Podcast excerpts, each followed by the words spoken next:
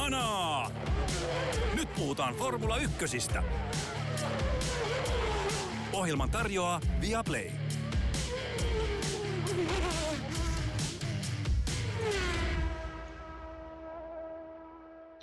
Kesä näyttää vihdoin olevan matkallaan Suomeen ja kuumaksi on käymässä myös Formula 1-kausi. Sirkus kaartaa seuraavaksi Bakuun, se on Azerbaidsanin pääkaupunki. Maassa ajetaan Azerbaidsanin GP tulevana viikonloppuna. Väliviikot on väliviikkoiltu ja nyt siis taas kerran mennään. Joonas Kuisma, laitetaanko hana? Laitetaan hana auki. Let's do it!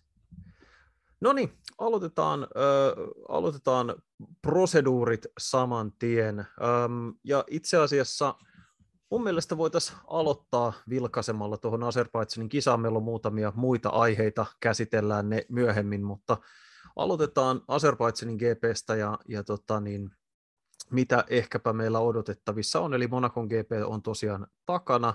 Sergio Perez otti dramaattisen voiton hyvin moninaisten vaiheiden jälkeen.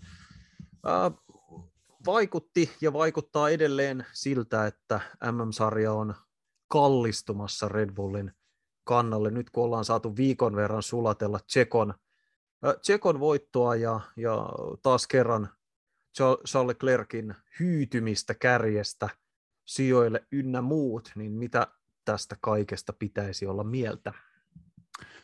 Niin, no ainakin tulee jälleen kerran ihan hirvittävän kiinnostava kisaviikonloppu. Että tässä Janne, kun ollaan näitä jaksoja tasaisen tahtiin tehnyt, niin, tehty, niin jotenkin huomaamatta ollaankin ajettu ja seitsemän osakilpailua, kaudessa on 22 osakilpailua.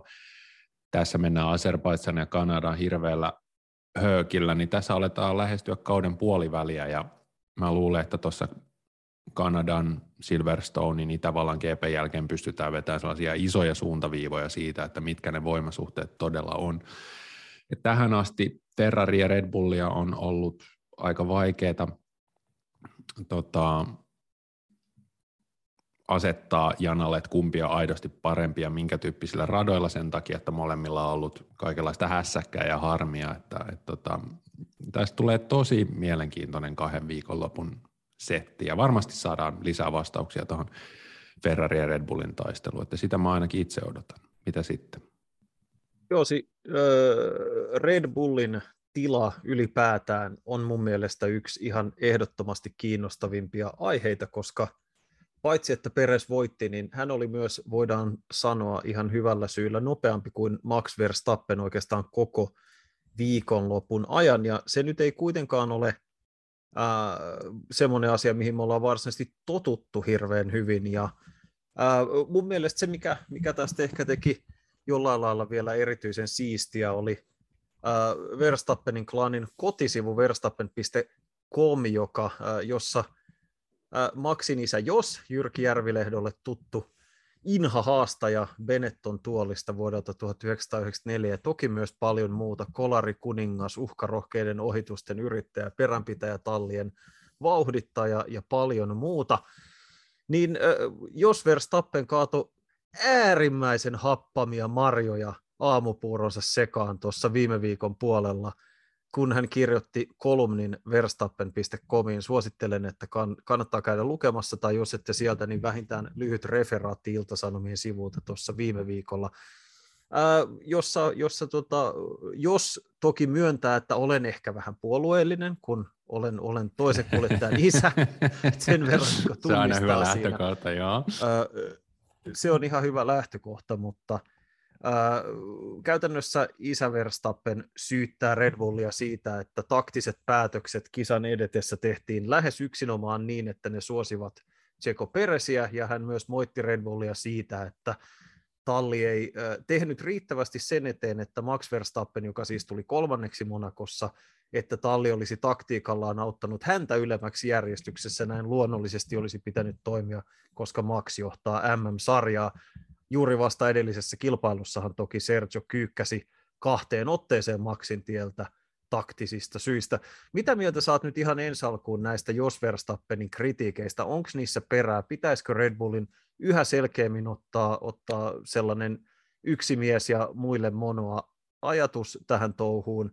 Ja olisiko se Monakossa edes ollut mahdollista, miten, miten Sergio Perez olisi junaillut välistä Carlos Sainzin päiviltä niin sanotusti, näin niin, kuvainnollisesti. Niin, niin, musta toi, toi kuulostaa siis oudolta, kuulostaa jotenkin oudolta jopa jos Verstappenilta tämä koko hässäkkä, koska tosiaan se, että ensin Checo Perez tuli Monakoon Espanjan GP jälkeen, jossa hän jo vähän alkoi kuumentua siitä, että miksi kaksi kertaa näitä tallimääräyksiä käytettiin ja miksi hän ei saanut mahdollisuutta siinä yhdessä vaiheessa päästä maksi edelleen jahtaamaan tota George Russellia. Ja, ja sitten tullaan Monakoon ja mä en tosiaan ymmärrä, että mitä ihmettä niin kuin Max Verstappen, millä tallimääräyksillä hänet oltaisiin voitu saada tässä keulaan, koska maalinturan järjestyshän oli Red Bull, Ferrari, Red Bull, Ferrari. Ja niin kuin muistetaan, niin Verstappenilla oli koko kisan vaikeuksia se auton kanssa, se ei oikein, ei oikein löytynyt pitoa, se vähän luisu sinne ja tänne.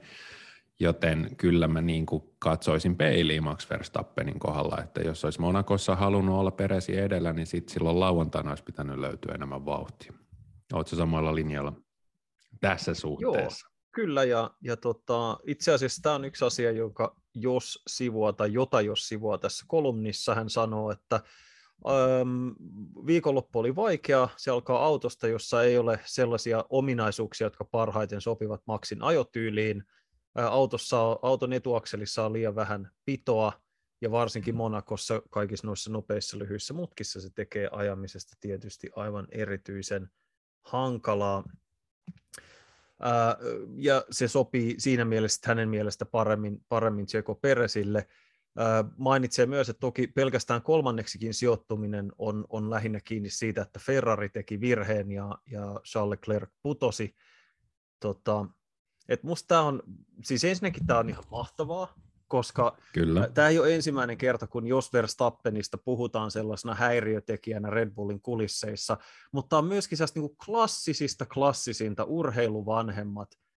Ää, et, kannattaa käydä lukemassa, muistaakseni Tommi Koivunen on kirjoittanut mainion pidemmän jutun Max Verstappenista mun mielestä urheilulehteen aikoinaan, se saattoi olla jopa edellisen kauden F1-ennakko tai joku muu, missä nimenomaan kerrottiin siitä, että jos Verstappen oli myös erittäin ankara urheiluisä, että se ei ollut pelkkää paapomista ja kädestä pitämistä ja ota poika tästä tallipaikka, isi maksaa mainospaikat, vaan hän kyllä kouli pojastaan mestaria äärimmäisen kovin keinoin.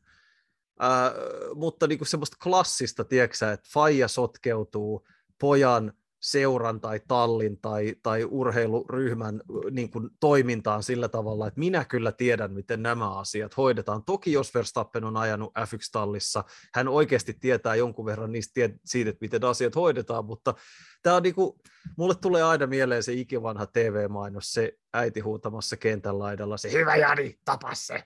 Ja se, pitäisikö miettiä vähän, miten käyttäydytään kenttä. Niin kuin siellä, niin, niin, niin kuin jos Verstappen on mahtavalla tavalla tämä F1 Norsun posliinikaupassa, ja mä kiitän mm. häntä siitä. Joo. Ja onhan tässä toki se, että Maxilla on sitten, hän t- tulee sen verran miljoonia tienaamaan, että hänellä on uran jälkeen mahdollisuus kyllä käydä pitkässäkin terapia, terapiajaksossa, että missä näitä Josin hommia sitten varmaan käydään läpi. Mutta joo, nämä on, nämä tämän tyyppiset hahmot tekee tästä kaiken suolan ja kyllähän se vähän mm. harmittaa, että tota, Dimitri Masepin ei maailmantilanteesta johtuen voi tuolla varikolla pyöriä, mutta kyllähän nämä fajat, fajat tota, strollit ja kumppanit, niin ne on aika, ne on aika hienoja hommia, että niitä tässä kisassa on, tai tässä sarjassa on. Et mutta siis, tota, mun, niin, täytyy sanoa vaan. siis tässä välissä vaan se, että tota, yksi asia, josta mä oon ikuisesti kiitollinen omalle fajalle – monen muun asian lisäksi luonnollisesti mun oma urheilukarrieri oli hyvin vaatimaton, junnu, hokia ja sellaista. Ja ehkä se johtui siitä, että mun isä ei huutanut ja oli sellainen, niin kuin, ei ollut sellainen painajaisvanhempi, mutta tota, hän aina antoi mun urheilla ja tehdä omat asiani ja ehkä sitten jälkeenpäin käytiin jotain keskusteluja, mutta mun ei koskaan tarvinnut katsoa sinne kentän laidalle ja miettiä, että ei helvetti, miten mä pääsisin täältä pois. Ja mä haluan aina sanoa sen erikseen sen takia, koska mä osasin jo silloin arvostaa sitä, että oikeasti sillä on merkitystä. On, on sillä psyykkisesti, mutta sitten toisaalta silloin, kun Max Verstappen ajaa formula-autolla Monakossa, niin sä ajat polkupyörällä olohuoneessa. Kieltämättä, siis tämähän on just se, että kiitti vaan faija, mä olisin voinut olla miljonääri, mutta nyt kävi. niin. sä voit ottaa, sä voit, sä voit olla niin kuin keskiluokkainen espoolainen, jolla on hyvä mielenterveys, tai sitten se voit olla supertähti, koska nämä oli molemmat vaihtoehtoja, jotka sun piti vaan valita, että kumman sä Kyllä, niistä. se oli kaksi tietä, se oli valitse oma seikkailusi, mitä ne on se, nämä kirjat, ja sitten mä Juu, vaan niin, hyppää sivulle 58, asut, asut Pohjois-Tapiolassa, elämä on keskinkertaista. Masentavaa. Mutta jos palataan tähän Red Bullin sisäiseen, niin Azerbaidžan on siitä kiinnostava nyt, että siis Sergio Perez on voittanut urallaan kolme GPtä, joten olisi aika paksua multa tässä nyt odottaa, että hän voittaisi kaksi peräkkäistä, mutta kyllä mä silti sitä toivon, että kun Max Verstappen johtaa nyt kuljettaja MM-sarjaa 125 pisteellä, Charles Leclerc on toisena 9 pistettä vähemmän, ja sitten on Sergio Perez kolmantena, niin tähän Azerbaidžanissa voitto Perezille, Verstappenille ei ehkä kakkossijoitusta, vaan ehkä kolmonen tai, tai, tai jotain tällaista, niin yhtäkkiä tämä Red Bullin tilanne olisi hirvittävän kiinnostava. Ja Peresillähän on hyviä muistoja Azerbaidžanista, koska viime kaudella hän voitti siellä ensimmäisen kilpailunsa Red Bullilla, eli olisi todella kiinnostavaa nähdä, jos Peres pystyisi voittamaan, että mitä näiden kahden velikullan välillä sitten tota, tapahtuisi, että vieläkö Tseko jaksaisi olla se sarjan paras wingman tällä hetkellä vai, tota, vai, vai, vai kuinka kävisi. Että tota, se on mielenkiintoista nähdä tähän asti. Hän on ehkä vähän ottanut sen Valtteri Bottaksen paikan sarjan kärki wingmanina. Muistetaan silloin, kun Bottas piti Lewis Hamiltonin wingmanin paikkaa, niin hän ei pitänyt tästä siipiveikon, siipiveikon tota tittelistä, vaan kapinoista vastaan erittäin rajusti, mutta Peres on toistaiseksi jaksanut olla äh, Verstappenin kakkosviulun soittaja. Siis mun mielestä ihan loistavaa tässä tilanteessa on se, että me saatetaan nähdä tallin sisäinen nimenomaan taistelu siitä, että kumpi tämän sijaan ottaa. Ainakin me pystytään hetkellisesti spekuloimaan sillä. Toki on niin, että Verstappen on edelleen kaikin tavoin Red Bullin ykköskuljettaja. Siitä me nähtiin viimeksi todiste tätä Monaco edeltäneessä kilpailussa. Mutta Peresin pitää pystyä pakottamaan itsensä siihen keskusteluun. Jos hän olisi esimerkiksi tällä, okei, okay, Azerbaidsanin katurata on hyvin erilainen kuin Monakon, on pidempiä suoria ja pidempiä suoria ja erilaisia yhdistelmiä, mutta jos Peres pystyisikin olen täällä Verstappenia nopeampia ottamaan taas kiinni MM-sarjassa tai jopa menee kokonaan ohi, niin kyllähän silloin se dynamiikka muuttuu ihan täydellisesti myös Verstappen ja Peresin välillä, koska Verstappenillähän tilanne on ollut sekä, ähm, sekä Peresin että Gaslin että Ricardon kanssa aika ykselitteisesti sillä tavalla, että hän on ollut se nopeampi kuljettaja, jolloin hän on voinut koko ajan semmoisen vähän Hamilton-maisella itseluottamuksella operoida oman tallinsa sisällä ja koko ajan tiedostaa, että ei mulla tässä tallin sisällä suurempaa hätää ole. Ja nyt seuraavan parin kisan aikana me nähdään, että pitääkö se paikkansa myös tällä kaudella Red Bullin sisällä. Juuri näin, juuri näin. Et se on ollut Maxin talli, ja olisi, musta olisi tosi kiva, jos Tseko vähän pystyisi kyseenalaistamaan sitä, mutta kuten sanottu, niin Sergio Pereisillä uralla on kolme voittoa, että tota, saa nähdä, pystyykö hän puristamaan sieltä jälleen loistavan suorituksen, mutta Tsekon formi tällä hetkellä, hei, Kausi alkoi keskeytyksellä, sitten Saudeissa hän oli neljäs, sitten kaksi kakkossia Australiassa ja Imolassa, nelosia Miamiissa, Espanjassa toinen ja nyt voitto. Aivan erinomainen. Siis viimeisessä viides kisassa vähintään kakkosena neljä kertaa. Loistavaa suorittamista Sergio Peresiltä toisaalta, kun katsoo Maxin vastaavaa, niin siellä on yksi keskeytys, kolme ykköstilaa ja kolmonen. Ei sekään nyt ihan huonosti, jos sitten mennyt. Mutta tästä päästään ehkä aasinsillalla siihen, että kelle se Azerbaidžan on todella iso. Eli pystyykö Ferrari kääntämään aika heikon formin, joka heillä on nyt ollut jo useamman kisan ajan. Et jos katsotaan Charles Leclercia, kausi alkoi Bahrainissa voitolla, sitten Saudessa toinen sija, Australiassa taas voitto. Sen jälkeen kuudes, toinen keskeytys, neljäs. Ei näytä nyt hyvältä Ferrarin kannalta vai kuinka, Janne? Ei näytä. Ja sikäli kun, sikäli kun me voidaan ottaa edellisistä kisoista indikaatioita, niin ensimmäinen on tietysti se, että Leclerc ajaa paalulle niin kuin käytännössä aina, ja ongelmat alkaa, kun kisa alkaa. Mm, Ähm, mutta, mutta kyllähän niin kuin kaikki indikaatiot on siihen suuntaan, että Red Bull lähtee kisan suosikkina. Heillä on neljä voittoa viimeisestä neljästä edellisestä kilpailusta ja viisi viime kuudesta. Eli siinä mielessä meidän pitää lähtökohtaisesti ajatella, että taktisesti etu on Red Bullilla, kunnes Ferrari osoittaa toisin. Varikkopysähdyksissä etu on Red Bullilla, kunnes Ferrari osoittaa toisin luotettavuuden puolella molemmilla on ollut ongelmia eri vaiheissa kautta, siihen on vaikea sanoa mitään. Hyvin mielenkiintoista on nähdä se, että toki nythän meillä on hyvin erilaiset renkaat verrattuna viime kauden autoihin, mutta viime vuoden GPstä muistamme sekä Lance Strollin että ennen kaikkea Max Verstappenin dramaattisen keskeytyksen molemmilla siis rengasrikko syynä. Ää, rengasrikko syynä keskeytykseen muistetaan, kun Verstappen muistaakseni kenkäisi autonsa ta- rengasta, joka, joka hajosi ja kiukuissaan, äh, kiukuissaan poistui radalta. Hyvä kisa valu siinä hukkaan. Toki silloin myös muilla kärkikuskeilla äh, toki myös silloin muilla kärkikuskeilla oli vaikeaa. Silloin Peres otti tosiaan, niin kuin sanoit aikaisemmin, uransa ensimmäisen voiton, mutta kaikki nämä turva-autot ja muut hässäkät siinä sotki, sotki pakkaa melkoisesti. Niin siitäkin on vaikea, vaikea tietysti juontaa, että ketkä voisi olla tämän, tämän viikonlopun suuria suosikkeja, tai, tai että keille nämä voimasuhteet tässä tapauksessa menee, mutta kyllä mä sanoisin, että Red Bullin molemmat kuljettajat on lähtökohtaisesti kisassa suosikkeja niin kauan kunnes Ferrari pystyy tätä kurssia paremmin kääntämään. Oliko muuten viime vuoden kisassa se Lewis Hamiltonin hyvin harvinainen ja hyvin karu virhe, jossa hän jo pitkäksi sen 90 asteen kulma tai mutkan? Taisi Olisikohan olla. kuule ollut? Joo, joo. Siis mä en tiedä, mitä sä pidät Bakun katuradasta, mutta mulle oikeastaan siitä asti, kun täällä on ajettu, vaikka mä olenkin, olenkin tota, kritisoin sitä, että, että kisoja viedään ties minne, ja varsinkin se, että Bakusta lennetään sitten Kanadaan heti seuraavaksi viikonlopuksi, mutta siis tuosta radasta mä tykkään ihan hirveästi. Siellä, siellä sattuu ja tapahtuu aina, ja se on mun mielestä siitä on tullut mulle sellainen mm, ehkä niin kuin jopa kauden jännittävin kilpailu, että sehän on vähän laadittu tällaiselle milleniaalille, jonka keskittyminen ei, ei meinaa kestää, että silloin kun sinne mentiin eka kerta, niin ukot ajeli seiniin koko ajan ja siellä, siellä tuntuu sattu, sattuvaa ja tapahtuvaa ja tosiaan viime vuonna oli näitä todella kovasta vauhdista poistumisia rengasrikkojen takia ja muuta, niin tota, mä odotan kyllä vesi kielellä tätä kisaa jälleen kerran. Kyllä, kukapa voisi, kukapa voisi tota niin, unohtaa Neftchilar-kadun äh, pitkää pääsuoraa ja kansallisen nukketeatterin kohdalle osuvaa seiskamutkaa, nämä ikoniset, lähes monakomaiset Kyllä. Ää, sijainnit. Mutta siis, Kutsutaanko sitä nukketeatterin mutkaksi muuten?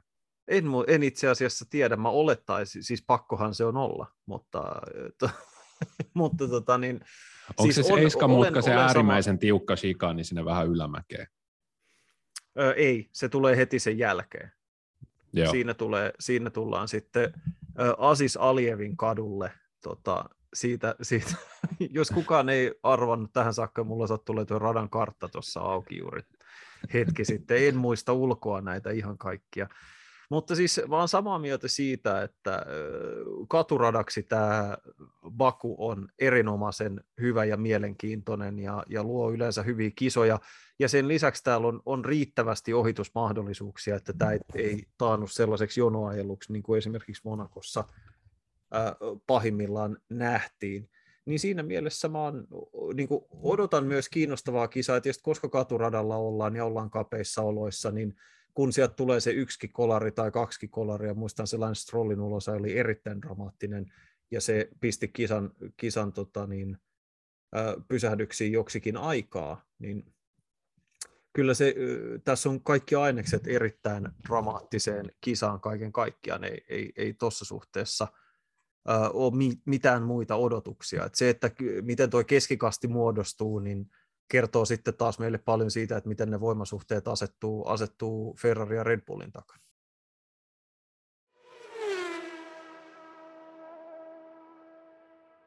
Joo, mä, mä sanon niistä yhden, yhden pointin, mutta selailin tässä F-Formula 1 tota, virallisten sivujen tällaista power ranking tilastoa, mä en tiedä onko tälle suomennosta tämmöinen voimaranking, mutta siis mitkä niin kuin listausvoimasuhteesta olisi varmaan se tota, oikea termi suomalaisittain. Ja kun tuosta nyt Peresistä oli puhetta, niin hieman yllätyin, mutta tämän ää, rankingin ykkösenä on Sergio Perez Red Bull. Tämä toimii siis niin, että viisi asiantuntijaa antaa arvosanat näille, vähän niin kuin autosportilla annetaan joka kisan jälkeen, näiden keskiarvot ja niiden muutokset sitten huomioidaan tässä listauksessa. Siinä on Leclerc toisena, Lando Norris kolmantena, sitten Sainz ja Russell. Max Verstappen arvosana 7,6 vasta kuudentena, eli, eli kyllä täällä niin kuin asiantuntijatkin pitävät Sergio Perez ja, ja hänen kauttaan aika, aika erinomaisena tähän asti. Mutta niin, Bakusta. Bakuhan tunnetaan pitkistä, pitkistä suorista, joiden päässä on voimakkaita jarrutuksia. Nyt mä vähän mietin, että jos Mercedes, ja tämä on tämä meidän ikuisuuskysymys tällä kaudella mm-hmm. varmasti ihan loppuun asti, jos Mercedes nyt siellä Espanjassa sai sen pomppimisen hanskaansa, niin voiko Mersu ajaa hyvän viikonlopun Azerbaidžanissa?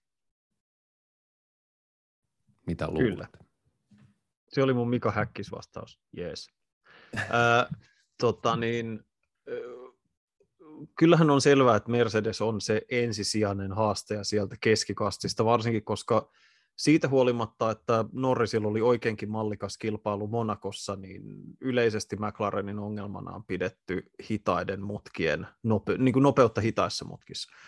Jolloin ö, tietysti se, että suurin osa mutkista on sellaisia 90-asteisia vasemmalle kääntyviä, ei välttämättä ole ihan se optimaali tilanne heille – se, kenellä on voimanlähde etu, hyötyy tietysti siitä, että mennään, mennään tota, nollasta miljoonaan useampaan otteeseen tämmöisten tosi tiukkojen. Siellä on tosiaan, ei nyt sentään saman verran 90 asteen mutkia kuin vanhalla Detroitin katuradalla aikoinaan 90-luvun alussa, mutta lähes tulkoon, niin se tuskin suosii tässä keskikastissa McLarenia kauhean kummosesti. Se, että miten Alpine siinä joukossa pärjää, on kiinnostavaa, mutta kyllä se, kyllähän se todennäköisesti Mersujen harteille jää.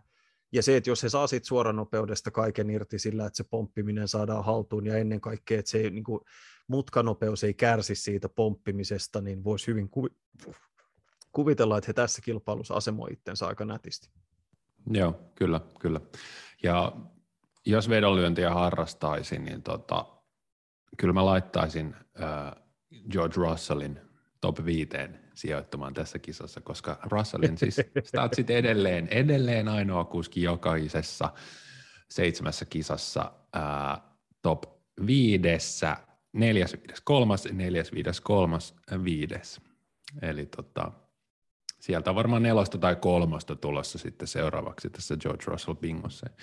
Russell komeasti neljäntenä kuljettajamään sarjassa Verstappenin, Leclerc ja Peresin perässä, eli odotan tosi innolla. Mutta mitä sitten Naastola nappisilmä? Suomen Gerhard Berger, Valtasar, Valteri, Bolteri, Bottas. Mitä odotat Monakon jälkeen? Muistaakseni aikaa, jossa 12 sieltä sitten hilaili itseään siellä yhdeksän ja nyt viidessä kisassa peräkkäin, oikeastaan kuudes kisassa peräkkäin, jos lasketaan Imolan sprintti, niin pisteillä. Mitä nähdään Valtterilta Azerbaidžanissa? No nyt kaivattaisiin kyllä Alfa Romeolta sellaista kollektiivista ryhtiliikettä. Monaco oli siitä huolimatta, että Bottas otti hyviä pisteitä, niin kokonaisuutena Alfan heikoin kisa lähestulkoon koko kaudella, koska kumpikaan autoista ei kilvotellut pisteiden rajamaata korkeammilla sijoituksilla. Ja taas aikaisemmin kaudella Bottas on pääasiassa kilvotellut tuolla jopa viidennen, kuudennen, seitsemännen sijan niillä main. Niin tavallaan se, että nyt Bottas oli selkeästi hitaampi, niin me nähdään paljon Alfalta ja auton soveltuvuudesta tuolle radalle. He odotti, niin kuin tiedettiin paljon Monakolta sieltä käteen jäi musta Pekka, mutta tota, ja Ju nyt oli, oli tunnetusti keräilyerissä niin kuin tapana on, niin me nä, jos, jos tota, Azerbaidsan ei suju hyvin, Kanada, joka on omanlaisensa myöskin tämmöinen kapea ränni, niin sitten ehkä sieltäkään ei ole lupa odottaa ihan hirveän paljon parempaa. Juurikin näin. Tota, jos nyt mietitään, että missä Alfa Romeo on tällä kaudella, niin heidän taistelunsa tulee olemaan, näin mä sanoisin, tioista 5 ja 6 Alpinen kanssa. Eli Alfalla on 41 pistettä ja Alpinella on 40. Alpinen alapuolella seiskana, Alfa Taurilla on 17 ja Alfa yläpuolella McLarenilla on 18 pistettä enemmän. Ja heillä on kuitenkin sitä potentiaalia siinä autossa eri tavalla kuin Alfalla ja Alpinella. Musta on kiinnostavaa vertailla näitä kahta, sillä tota, Alpine saa vähän enemmän apua kakkoskuskiltaan, joka on eh, maailman mestari Fernando Alonso. Alonso on ajanut kaksi kertaa yhdeksänneksi tällä kaudella, mutta pääasiallisesti pisteet on vienyt Esteban Okon siinä tallissa, joka on ajanut peräti kuusi kertaa pisteelle. Ja kuten tiedetään, niin Alfa Romeollahan Bottas on ajanut 40 41 pisteestä. Ja se yksi on mennyt Joe Gagnulle. Ja täytyy sanoa, että Ganju on nyt, mä kysyin, kun meillä oli Tommi Koivunen vieraana, mä kysyin häneltä, että onko Joe parempi kuljettaja kuin Mick Schumacher. Ja silloin se näytti siltä, koska Joe aloitti kaudensa todella hyvin, mutta nyt hänellä on käynyt vähän sama, mikä Juki Tsunodalla oli Alfa Taurilla viime kaudella. Eli Joe aloitti sijoittamalla kymmenenneksi, mutta sen jälkeen hän ei aina pisteille ja virheitäkin on siellä tullut. Hän on hävinnyt aivan tuonne harmaaseen häntä päähän, että niin kuin sanoit, kollektiivinen ryhtiliike ja jees ja Joelta, niin sitä, sitä Valtteri Bottas ja Alfa tässä kyllä tarvitsisi. Joo, siis hän, hän on ollut, ei, ei, ei hän ehkä tullut suurimmin odotuksin muutenkaan F1, ei toki myöskään sellaisella latifimaisella setelipinon saattelemalla käryllä, joskin suun tuomilla sponsoreilla on varmasti oma arvonsa Alfalle, mutta ehkä silti pienimuotoinen pettymys, että me ei olla nähty kuitenkaan siitä huolimatta, että tuossa alkukaudella oli ihan pirtsakoita esityksiä, niin sellaista yksittäistä viikonloppua, joka olisi jossain hetkinen, että tämä äijähän menee tosi kovaa, niin, niin koska verrokkina on koko ajan ollut Bottas, jolla, joka on ollut tasaisen varma, niin se on ollut ehkä pienimuotoinen pettymys. Tuollaisia tietynlaisia pilkahduksia siitä, että tätä voisi olla luvassa enemmän, kun ajamiseen tulee tasaisuutta ja fysiikka tavallaan kehittyy iän ja kokemuksen myötä. Op, kroppa oppii ne F1-ajamisen vaatimukset ja se, sen jatkuvan kovuuden, kilpailujen määrät, kilpailujen kesto ja, ja autojen, autojen tota, nämä vääntövoimat ja muut, niin sitä me ei ole vielä nähty, ja toki niin kuin sanoit, niin se varmaan muuttuu vähän epätodennäköisemmäksi, mitä pidemmälle kausi menee. Muistetaan Tsunodan vaikeudet, ja Tsunodallahan kakkoskausi on ollutkin jo sitten huomattavasti tasaisempaa ajamista, jos verrataan ihan siihen, että millaisessa vauhdissa hän on ollut suhteessa tallikaveriinsa, niin Tsunoda on, on ajanut ihan kelvollisen kauden tähän mennessä. Joo eipä, eipä tämä niinku, ei, käy, ei käy katteeksi näitä tulokkaita, jotka tähän myllyyn joutuu. Et mietin nyt, että ajat Monakossa sitten yksi viikko huiliin, sitten Azerbaidžan, sitten Kanada. Ja aina pitää suorittaa, aina pitäisi tuoda autoa hieno maali, aina pitäisi tuoda pisteitä. Äärimmäisen, äärimmäisen vaikea, inhimillisesti lähes, lähes sietämätön, sietämättömän vaikea sarja tulla, tulla sisään, niin kuin siihen oppii. Mä nostan viimeisenä vielä Azerbaidžanin ensi viikon GPstä sen, että tota, Miten käy Mick Schumacherin? Just Autosport listasi Twitterissä neljä kolaria, jotka Mick Schumacher on ajanut. Niistä jokainen on tullut katuradalla. Kaksi kertaa on kolissut Jeddassa ja molemmilla kerralla on kolissut myöskin Monakossa. No nyt tullaan taas Azerbaidžaniin, joka on suhteellisen kapea ränni, niin musta olisi mielenkiintoista nähdä, että mikä se Schumacherin psykologinen tila tällä hetkellä on. Kun oikein mikä ei toimi ja auto hajoaa ja hän on siis kost- kostannut. Siis tota, hän on maksanut Haasille jo näillä kolareilla. Viime kaudella taidettiin laskea, että meni yli neljä miljoonaa hänen kolareihinsa ja nyt on mennyt varmaan pari miljoonaa tämän kauden mälleihin. Niin Sumilla on varmaan aika isot paineet ja silloin se ajaminen ei varmaan ole ihan rentoa. Pitää paikkansa. Ei mitään lisättävää. Mainitaan Bakusta vielä loppuun sen verran, että odotettavissa jälleen kerran äärimmäisen helteinen kisaviikonloppu samoin kuin oli Barcelonassa ja oli myös Monakossa.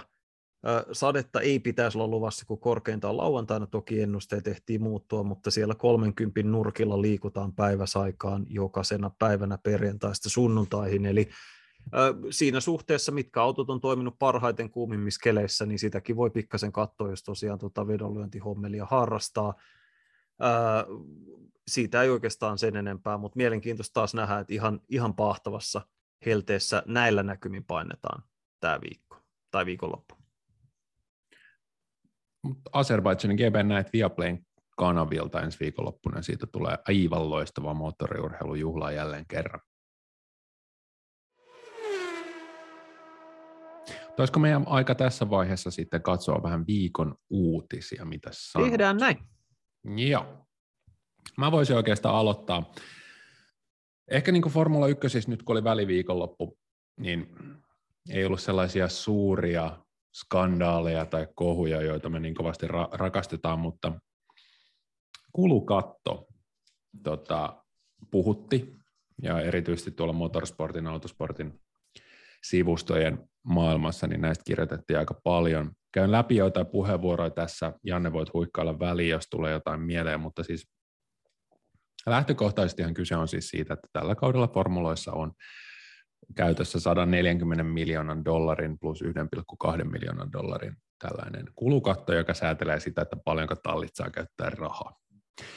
Ja tämä, on, tämä luku on ollut tallien tällaisten tota, kompromissien ja neuvottelujen tulos, ja silloin kun oli koronapandemia, niin neuvoteltiin, että vedetään vähän tämmöisellä matalammalla, ja silloin laskettiin 175 miljoonasta tähän 140, ja tämä on nyt hiertänyt tässä talleja, ja tallit ovat tästä hyvin eri mieltä, niin kuin me ollaan aikaisemminkin puhuttu, ja tässä, tässä on nyt selkeästi kaksi leiriä. Ja toisessa leirissä ovat Mercedes, Red Bull ja Ferrari, eli isot tallit, jotka on tottuneet käyttämään enemmän rahaa ja joilla on vaikeuksia saada juustahöylällä hiottua sitä toimintaansa sillä lailla, että pysyttäisiin tässä nykyisessä vaatimuksessa, eli tässä nykyisessä kulukatossa. Ja Christian Horner, Red Bullin tallipäällikkö, hän ilmoitti, että ollaan niin isoissa ongelmissa, että kohta, kohta joudutaan jättämään peräti neljä kilpailua välistä, mitä sitten ehkä on pidetty osittain vähän fuulana ja mitä Horner on vähän pehmenellyt ja sanoi, että se oli vain tämmöinen hänen esimerkkinsä.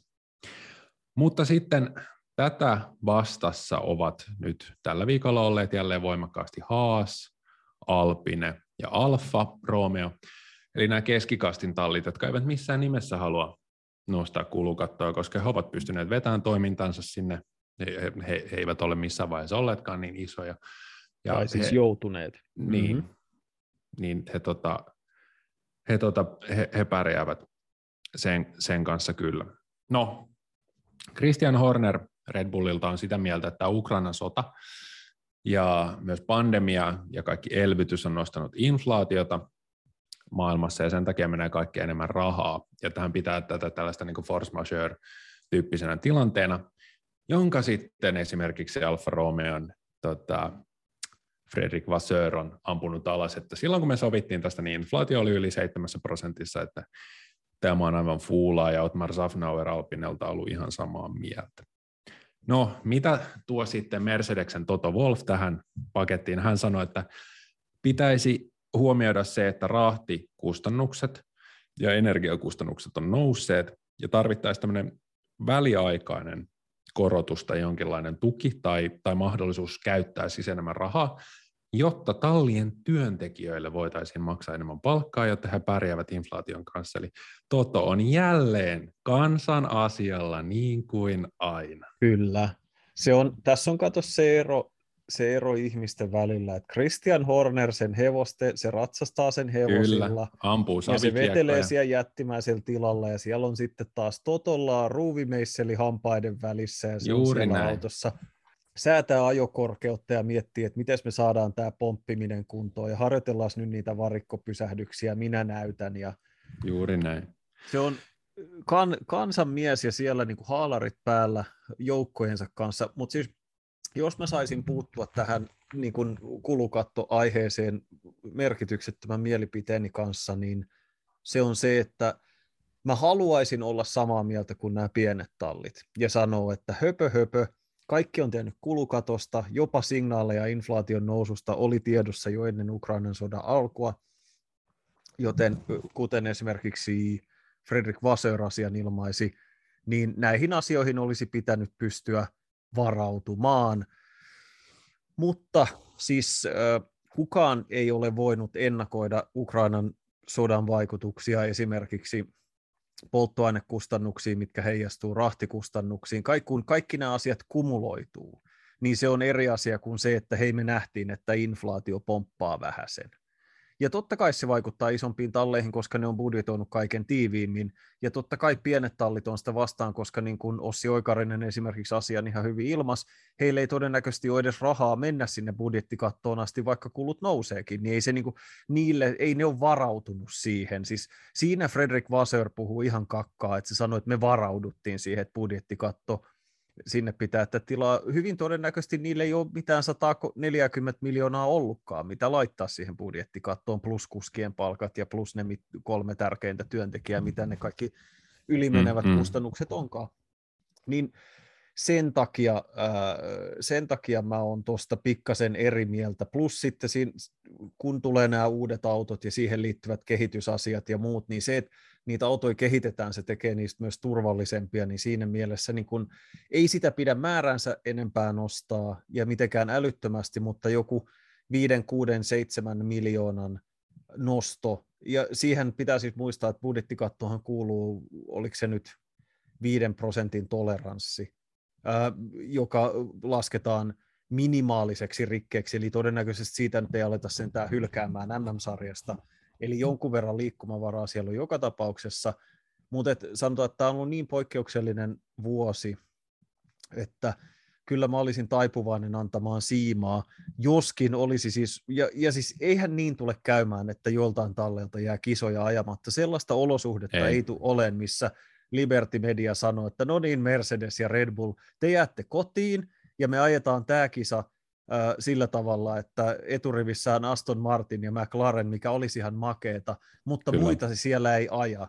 Ja sitten ne, ta- ne, ne radat, jotka on maksanut näitä astronomisia kustannuksia Abu Dhabin finaali GPssä, jossa Verstappen ja Leclerc on viiden pisteen päässä toisistaan, että sori jätkät, nyt kävi näin. Joo, nyt tähän, kävi näin. Tähän tuli, tähän tuli näiltä tallipäälliköltä todella hyviä kommentteja. Et esimerkiksi Otmar Safnauer sanoi, että No siinä vaiheessa, jos Red Bullilta vaikka rahat loppuu, niin sitten laitetaan, sit painetaan napista ja tuulitunneli menee kiinni, että ette te voi kehittää mm. teidän autoa joka viikonloppu. Ja Günther Steiner sanoi sitten, että olisipa tosi harmi, jos Red Bull ei ajaisi viimeistä neljä viimeistä kisaa, koska silloin he eivät saisi palkintorauhaa ja me muut yhdeksän tallia voisimme jakaa ne keskenämme, joten kyllähän se meille sopii.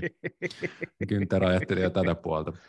Ää, jotain vielä. Toto Wolf sanoi, että tämä siis rahti- ja energiakustannusten nousu tekee hänen laskuensa mukaan semmoisen noin 9 miljoonaa euron lisäloven budjettiin, niin kyllähän se 140 ja tuntuu, mä oon siitä samaa mieltä.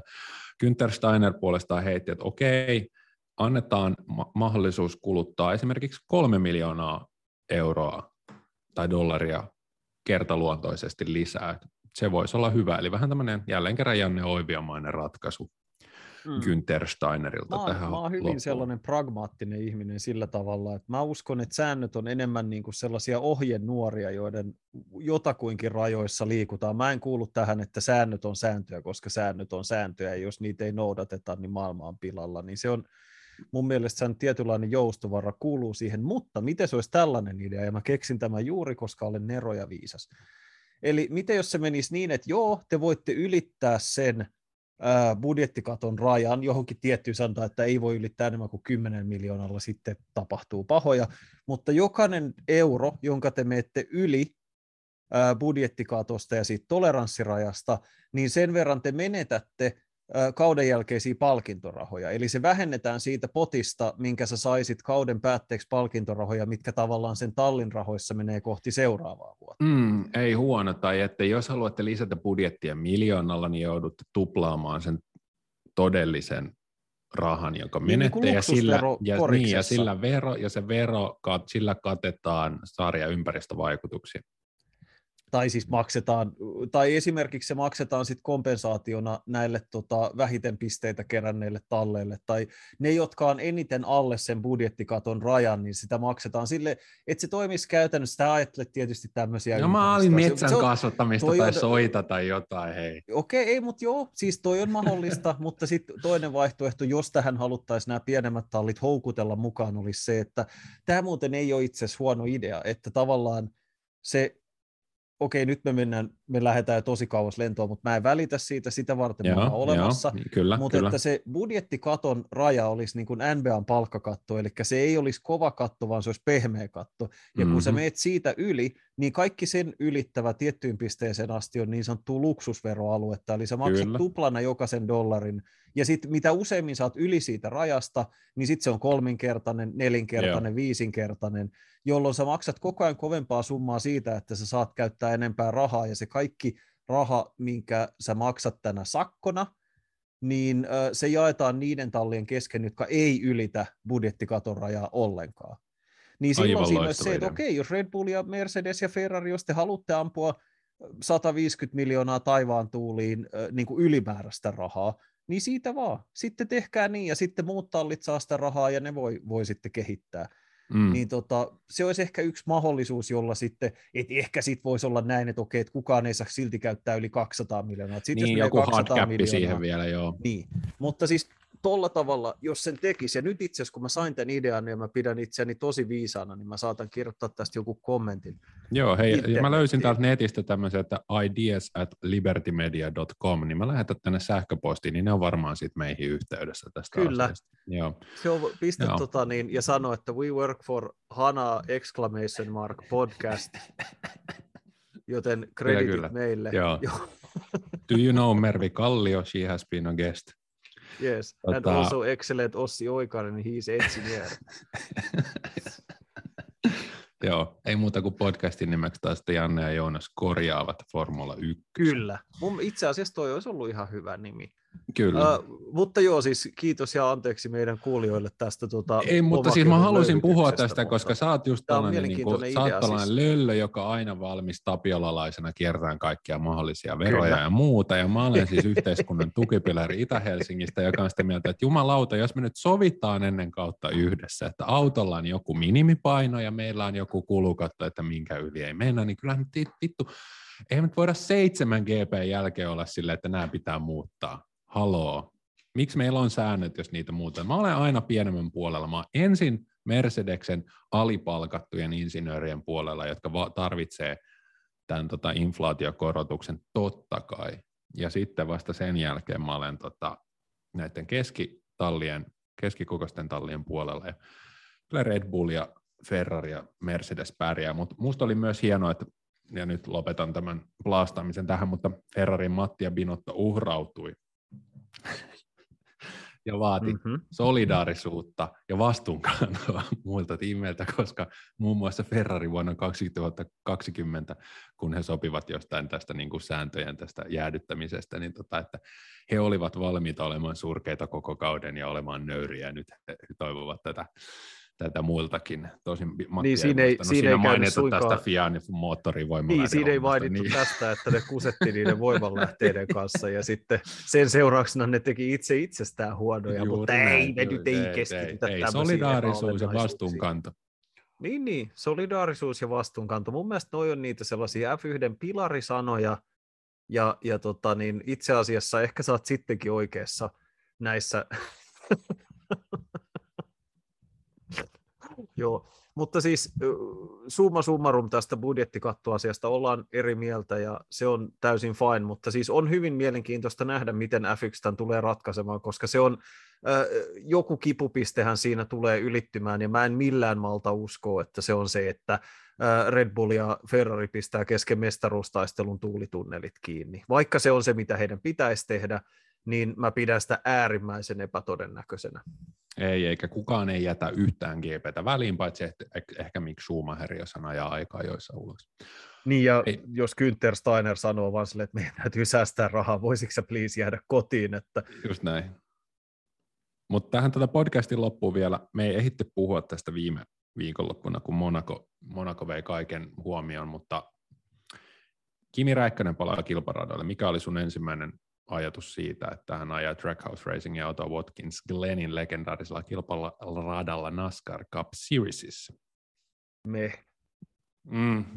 Mun täytyy, mun täytyy sanoa, että mä en, mä, mä aina sytyn, mun anturit nousee aina enemmän pystyyn kuin Mika Häkkisen jostain ajamisesta ilmoitetaan. Mä oon, koska mä oon vanhempi ää, ikääntyvä keski-ikäinen herrasmies, niin mä luulen, että se on, mä oon enemmän Mika Häkkisen sukupolvea, joskin toki Kimi oli, oli silloinkin jo akuutti, mutta Kimin menemiset ja tekemiset, ehkä mä saan mun päivätyössä ihan riittävästi täytettyä sitä laaria. Niin, mä luulen, että tässä on vähän tämmöinen urheilutoimittaja harha, koska siis Kimi Räikkönenhän on Suomen suosituin urheilija edelleen, ja Kaisa Mäkäräinen on varmaan edelleen Suomen toisiksi suosittu urheilija, mutta siis me ollaan tehty niin monta juttua Kimi Räikkösen hauskoista tokaisuista niin monen vuoden ajan, että se hänen brändinsä on niin kuin mun silmissä vaan kulunut täysin loppuun, ja mä olisin toivonut, että hän olisi nyt jaksanut olla ihan rauhassa, vaikka parikin vuotta elää hiljaiselua ja elää perheensä kanssa, mutta kyllä mä toisaalta ymmärrän, että hän nauttii ajamisesta niin paljon, niin hän haluaa sinne rattiin uudestaan, mutta mä olisin ollut ihan valmis tässä vaan niin kuin fiilistelemään pari vuotta Valtteri Bottaksen pyörämatkaa yhdessä Tiffanyn kanssa ympäri maailmaa ja antaa, antaa Kimin olla, mutta en tiedä. Mä luulen, että Suomen kansa on mun kanssa aika eri mieltä. Mä luulen kanssa, joo. Mutta siis tokihan, ja siis selvähän on se, että Kimi valikoi kilpailunsa ja hetkensä, että koska hänellä ei ole mitään taloudellista motiivia ajaa jotain kokonaista kilpasarjaa. Siis äärimmäisen kiinnostavahan oli sehän, Räikkönenhän aikoinaan ajo NASCARin pickup-sarjaa ja vaikka mitä, mutta minusta olisi oikeasti kiinnostavaa nähdä se muutamassa IndyCar-kilpailussa ihan sen takia, että näitä vertailuja on joskus ihan hauska tehdä, mutta tota, nämä nyt on taas whatever. Mun mielestä on kiva, että kundilla on harrastuksia, tota, niin, mutta en mä jotenkin... Ja mun, mun niin kun... varmaan ideaalitilanne mm. pääsee matalalla kynnyksellä ajelee, vedät yhden mediasetin siinä ennen kisaa yhden, yhden kisan jälkeen, kuittaat siitä jonkun miljoona ja sitten taas Veitsiin vähän ajaa Robinin Musta kanssa tosi mielenkiintoista tietää, että miten amerikkalaiset kokee tämän Kimi Räikkösen hulvattomuuden. että, et niin kun, siis, ja mä en tarkoita tätä nyt ki- ivallisesti, en amerikkalaisia eikä Kimi Räikköstä kohtaan, mutta kun niillä on niin erilainen huumorintaju kuin suomalaisilla, niin et välittyykö se tavallaan, ja silloin kun hän oli tässä NASCAR-sarjassa mukana, jossa hän oli kaikesta päätellen hyvin suosittu ja pidetty tyyppi, ja siellä hän sai olla paljon enemmän rauhassa, koska who's that European guy? Niin kuin, ei se nyt välttämättä ihan hirveästi antureita nostanut siellä, tota, niin, mikä on ihan siis älytöntä, että F1 maailmanmestari ajaa siis nuorilla päivillä jotain NASCARin rekkasarjaa. Et ei, ei niin kuin 50 niin kuin Jack Villeneuve-tyyliin, sille, että kun muita duuneja ei enää löydy, vaan tota, sen takia, että hei mä haluaisin tulla kokeilemaan tätä, mikä on ehkä makeinta sen, sen uran niin kuin käänteissä. Mutta tota, siis et, et, miten se on niin kuin koettu silleen ja ajatellaanko, että hei meillä on tässä tämmöinen vetonaula, ja nyt se sanoo jotain lohkaisuja, kaikki odottaa hengitystä ja pidätellä niin kuin Suomessa, että milloin me kuullaan legendaarisuuksia. Kyllä. Joo, mutta lopuksi mainitsen vielä se, että eiköhän me tuossa elokuussa kirjoiteta per pää niin parikymmentä juttua Kimin seikkailuista Yhdysvalloissa. Eiköhän. Mm. Uskoisin näin. Olisiko aika pistää tota niin, niin sanotusti pensselit takaisin roskalaatikkoon? Sieltäkö sinne otit? Hanat kiinni. Hanat kiinni nimenomaan. Joonas, lämpimästi kiitoksia. Kiitos myös meidän kuulijoille lukuisista palautteista ja muista viime kilpailun jälkeen. Hana palaa asiaan Azerbaidsanin GPn jälkeen. Silloin vedetäänkin pikakäännös tosiaan Kanadan GP heti viikkoa myöhemmin. Siihen saakka kiitos paljon ja moi moi.